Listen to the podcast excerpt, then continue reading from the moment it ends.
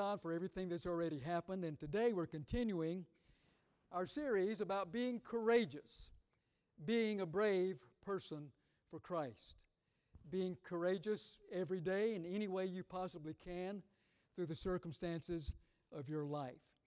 And so today, on Men's Day, we're going to look at a man named Caleb, C A L E B.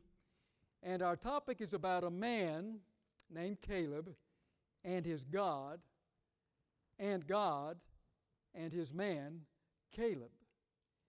Every man and woman who has a relationship with God belongs to God. So Caleb loved God and knew God, he believed God, and he was God's man. And God was Caleb's God. Caleb had courage. He had a lot of courage. He had courage in the pressure cooker of life. How many of you have ever been through the pressure cooker? Raise up your hand.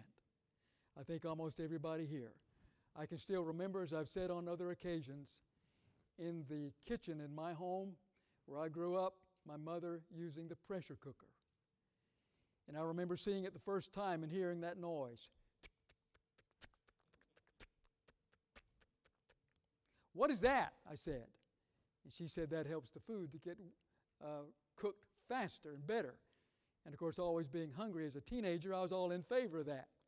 But in life, the pressure cooker that's around us in our daily life and our decisions that we make, the way we live, the places we go, the people we know, it puts that pressure, including peer pressure, upon us. And Caleb was a man who was called upon God, along with 11 other people, to be a spy this is really a spy story in some ways. He's better than James Bond, stronger than James Bond, greater than and wiser than James Bond, and he was God's man in the royal service, but in God's royal service. And he's left you and me a strong testimony about being courageous in life. So, in, in the book of Numbers, chapters 13 and 14, I'm going to tell you the story because our time is so limited. Already I'm behind, so I'm going to be catching up. So let me tell you the story. Here's what happened God chose Moses to lead God's people, over a million and a half of them. Yeah, let me say that again a million and a half men, women, and children in a caravan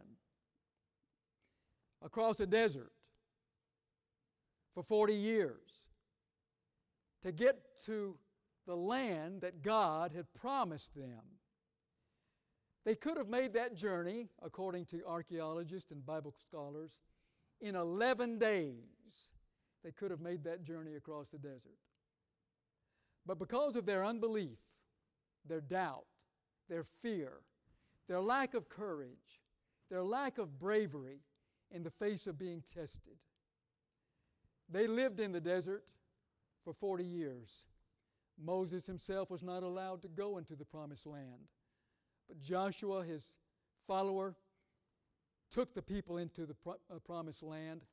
And the way it all started was that Moses appointed 12 men, each one representing a tribe, tribe of Israel.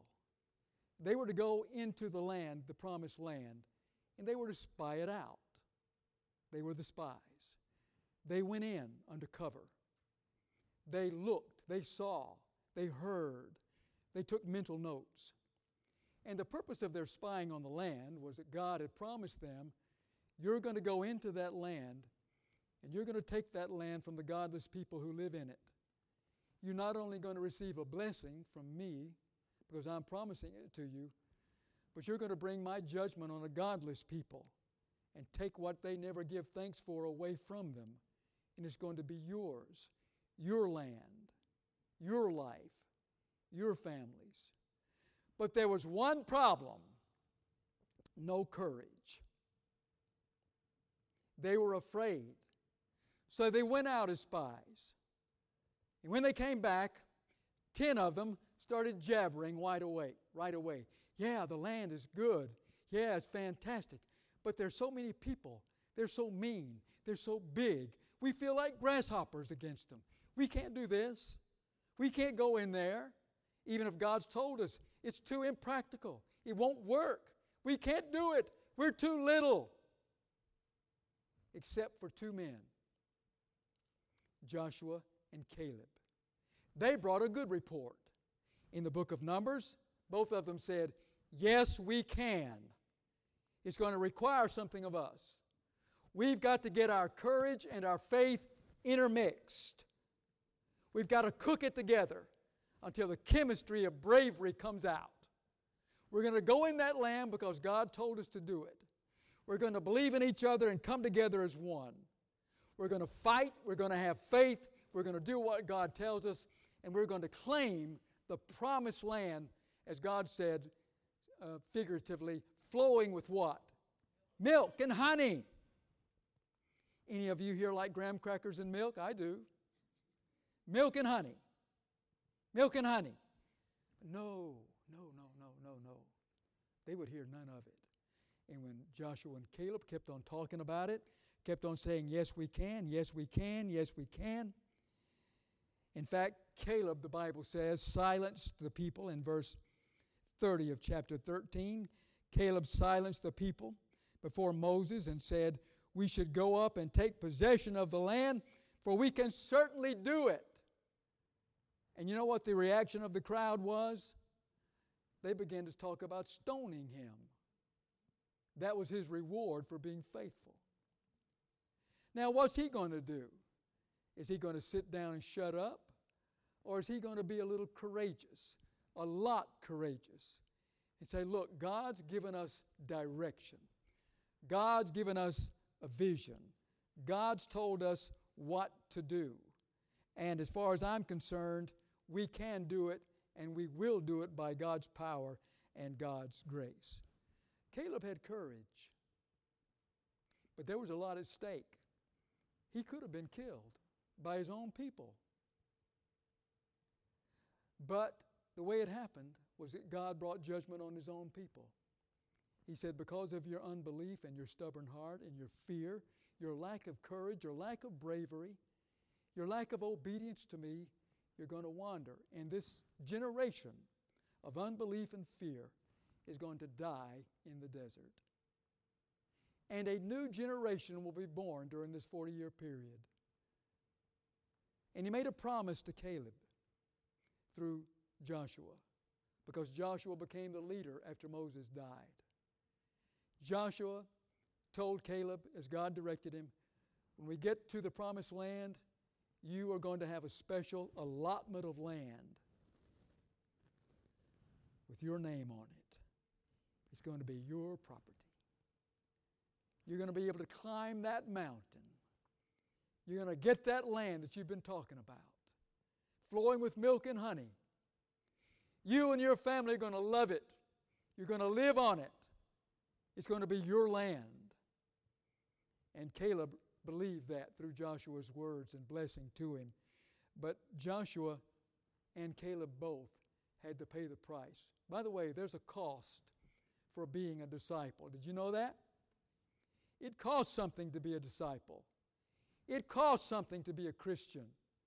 If you ever hear anybody talking about, oh, become a Christian, everything will be easy, just mark them off your list. They don't know what they're talking about. Amen. It costs something to follow Christ. Yeah, there are tons and tons of blessings and joy and happiness. That's what's put this smile on my face. But I tell you, there's a cost. It cost you something to follow Jesus. And it cost Caleb something to follow God. It cost Joshua something to follow God. What was at stake? Why is this story, this true account, recorded in the Bible? Why is it even here? It doesn't tell a very good Bible all the time. Because the Bible brings you the true story of what actually happened the good and the bad, warts and all. It tells how it really happened. And it helps us to understand how God works even through our failures and through our problems. But what was at stake? Well, there were a few things that were at stake, just like things are at stake for you in your relationship with God and you maintaining your courage to follow Christ. Here's what's at stake. Number one, Caleb was courageous because he knew being obedient to God was at stake. He did not want God to look down at him and say, Look at Caleb. He's just like everybody else. He's scared. Or as my baseball coach used to say when I would raise up from a ground ball because I didn't want to be hit in the face, he said, Hey, Brandon, you're scared, aren't you? That was his word for scared. It was just to rub it in. You're scared. I've never forgotten that word. Caleb said, I'm not going to be scared. I'm not going to be scared. I'm not going to be a man of no courage. I'm going to obey God. If God tells us to go in there, there's a reason for it. Not only was that at stake, but the land was at stake. Liberty was at stake. What was their ultimatum, uh, other choice? They could go back to Egypt, and they wanted to. Let us go back to Egypt and live in slavery. It's better than being out here. But Caleb knew that liberty was at stake, just like in America today. It takes patriots to stand up courageously and fight for righteousness in America. To keep the liberties that we have been given by God. And it's not easy, and it's not going to get any easier. It's going to get harder and tougher in the days ahead. And it's going to cost you and me something to be an American citizen in the days ahead, just like it cost us something to be a Christian. Not only that, there was his family was at risk. Caleb was going to be having his family. He was representing his family. He was leading his family. Caleb was not that kind of guy who said, Okay, yeah, you go ahead, I'll follow you later. I got to do something else right now. I've got some other stuff I've got to do. No. He was out there in the front. He was looking up to God. He was looking ahead. He was saying, Okay, I've got it in here because my God is in here. That's the reason the book of Numbers says that Caleb had a different spirit. That's what it actually says. He had a different spirit. He was different than other men who just claimed to know God. Anybody can claim to know God. Anybody. But it's not in the claim, it's in the behavior, it's in living for God. Not only that, his people were at stake. If this did not happen, the people of Israel would be decimated and destroyed. And God said, For every one of those 40 days that you spies went into the land, and came back with that cowardly report that you couldn't do it. For every one of those 40 days, I'm going to cause you to wander in the desert one year per day. 40 years. 40 years. And a new generation was born. The old generation of unbelievers and cowards died out. The new generation, led by Moses and Joshua, firmed up, got strong, got muscular in their faith. They believed God. They were looking to the future in spite of what was happening in the past. And it was their faith that took them to the promised land. Remember, the promised land of, is what? It's the land that God promised. The promised land has nothing to do with heaven. Heaven is not the promised land. The promised land is land, dirt, buildings, lives, jobs, economy, family, kids, wives, husbands. That's what the promised land is. It's what you do, it's how you live, it's where you are, it's how you think as you're moving forward to go to heaven. It's not heaven. We're living in the promised land of faith, and we're living on the promises that God gave to every believer. Believer, listen to me. God's given you thousands of promises to keep you shored up, strengthened, powerful, unafraid, courageous, so you can bear fruit. Like the old saying says, the fruit's out at the end of the limb, right? You got to get out there on that limb. So God's saying to him, to Caleb, do it to be obedient. Do it for the land. Do it for the liberty. Do it for your family. Do it for the people of Israel. Oh, yeah, there's one other thing that was at stake the very character of Caleb. How would you like to be out on the desert 40 years, wandering around and knowing every single day, this is happening to me because I just messed up? I just completely didn't believe God. And there's nothing I can do about it. Hmm. Be hard to get up in those days and say, This is the day the Lord has made. Though it was true, He did make it. But they were living in a different situation, except for that new generation. And you and I are living in a day when God calls upon us to have courage, to live in the land of the free and the home of the brave because we are brave, because we have courage for God and for the church, for the kingdom of God primarily, and we are courageous when it counts. Now, all of us men and all of us women, we can be super courageous when we're sitting in front of the TV, watching somebody else go through hell to make a movie, and being the hero, fighting everything, winning against all odds. That's so easy, is it not? And then when that's over, you can just flip the channel. Of course, after you get yourself a Coke and a cookie. But it's a whole lot different when you're in the office, when you're on the road, when you're giving out that contract, when you're trying to find workers, when you're trying to build a church, when you're calling together yourself and others to pray, to believe, to love, to help, to be a Christian. It's a lot different. And when you're facing those peer pressures of life. And he did not want to be a walking contradiction. I was talking to a guy the other day over at the park where I go to walk and exercise. I try to go every day if I can. But a guy came up to me. I was playing a little ball, and he was a ball player, so we started talking. He was telling me about his faith, and he was giving a pretty good idea to me that he was a believer.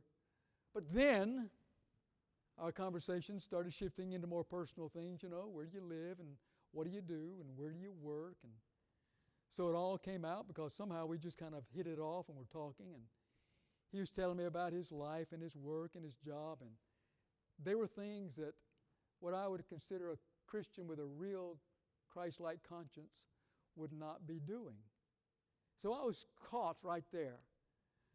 Uh, I was thinking, I need to say to this guy, he's probably about 45, I need to call his attention to a glaring inconsistency a glaring contradiction. But then a part of me said, Why should I? he wanted to talk, he wants to be friendly, he knows I'm a Christian, he knows I'm a pastor. So why mess up the conversation? Let's just have a few laughs and leave. But no, I, I couldn't do it. And I said to him something like this I don't have time to tell you the whole thing, but I just said, Listen, I need to tell you something. You're not going to like this, and you probably won't like me, but that's okay. Do you realize that you are a walking contradiction? He said, What? I said, Yeah. You've been telling me all about your faith and how big it is and great it is, and yet you just told me two or three times the things you're doing, the kind of work you're doing, the kind of relationships you have, and they're all completely contrary to what a Christian man would do for himself and his wife and family. And he was just kind of taken aback. But you know, the Holy Spirit worked in that few minutes because he kind of hung his head down and he said, I see what you mean. I see what you mean. So he got the message. We ended on a good note. And um, that's what happened to Caleb, except Caleb was saying, I'm not going to be a walking contradiction. I am not. I'm going to be a living testimony for God. And so the Bible tells us what caused that to happen. Why he was a distinguished, distinctive, different kind of a man. Now you're in there, you're there in Numbers, and though we didn't read it, I wanted you to see the area so you could mark it. Now turn over to Joshua chapter 14, and let's conclude our message with two or three things you need to know quickly about this exciting man named Caleb and why he was so different. In Joshua chapter 14, you'll find right here why Caleb was different. You'll see it. You want to get your pen out, you might want to underline a word that's repeated at least three times.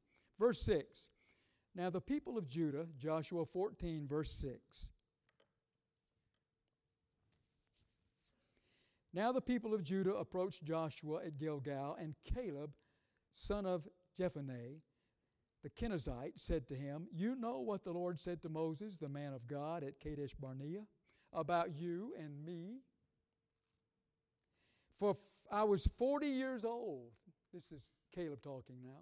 I was 40 years old when Moses, the servant of the Lord, sent me from Kadesh Barnea to explore the land. Remember, he was one of the 12 spies. And I brought him back a report according to my, to my convictions. You might want to underline that word, my convictions. But my fellow Israelites who went up with me made the hearts of the people melt in what? Fear.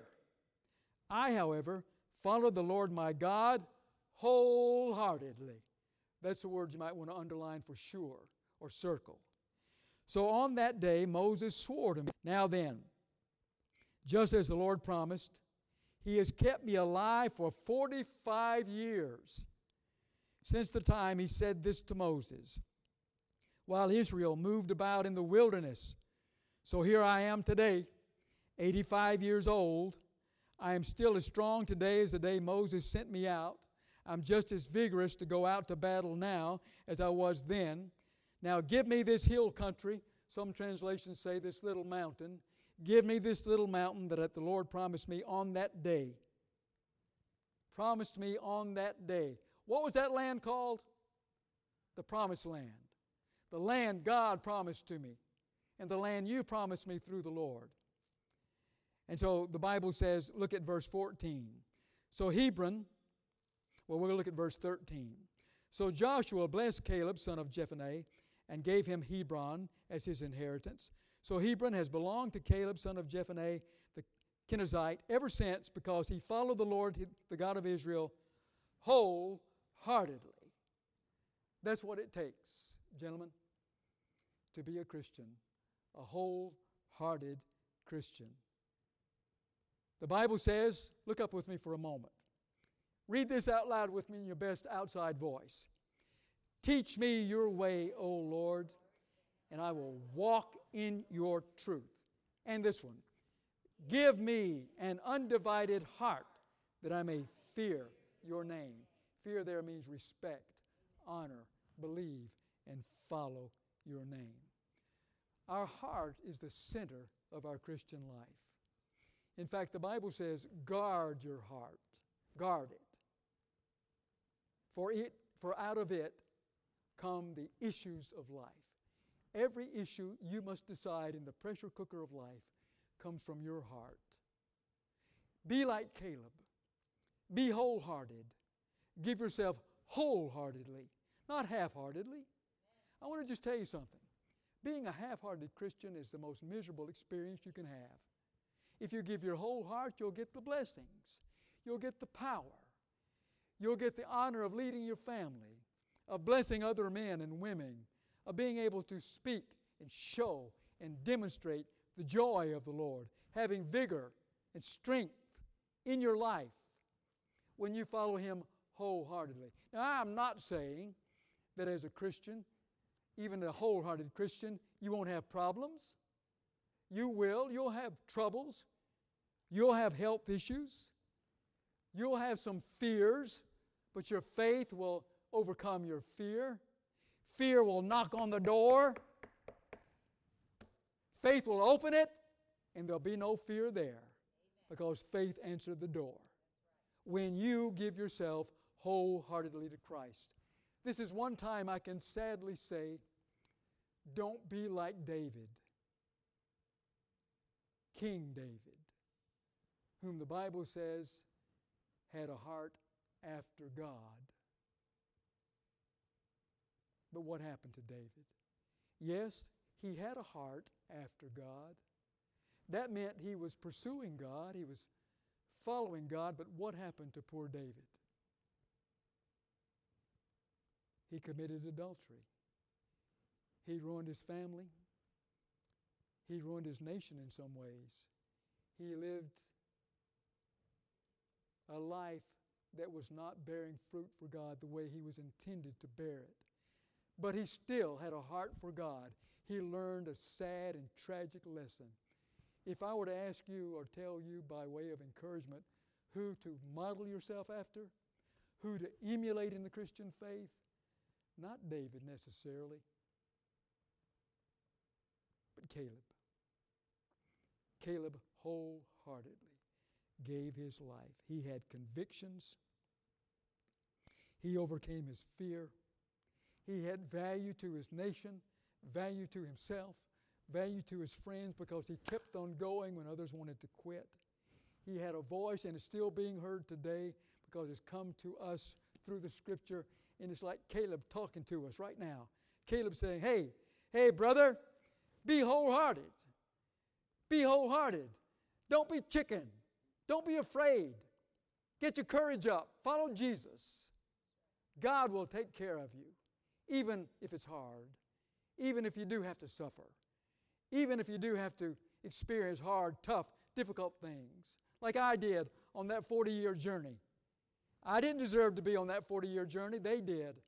But I was there because God had me there as a testimony. Hmm. That's what God wants testimonies to follow Him. So, my encouragement to you is to be courageous like Caleb and let God rule your life and in the pressure cooker of life, live for Jesus.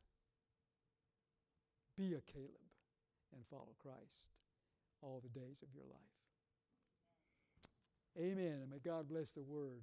I'd like to invite you to join me in prayer. Those of you who are watching by Facebook and those in this audience, men or women, God loves you. He has a purpose for your life. He wants to give you courage for everyday life in the pressure cooker, no matter what, no matter where, no matter when. And you can do that through your faith. And I want to pray for you right now that you will be able to do that. I pray this all the time for myself that I'll be a courageous man for Jesus. Here's my prayer. If you'd like to repeat it after me silently, please feel free to do so. Dear Father, I want to be courageous. I want to be confident. I want to have a testimony of strength. Lord, I open my heart today anew and wholeheartedly invite Christ not only to be my Savior, but to be my Lord, to be my Master. Lord, help me to follow and reap all the blessings and benefits and powers and graces that only you can give to me through my faith. Help me to do it. In Jesus' name, amen and amen. And may the Lord bless the teaching of His Word today in a special and mighty and personal way. And I want to thank our Facebook viewers who've joined us for being with us today, and may that same message be a blessing to you as well. And we encourage you to come back next week, and also, if you will, share this message on your Facebook as well.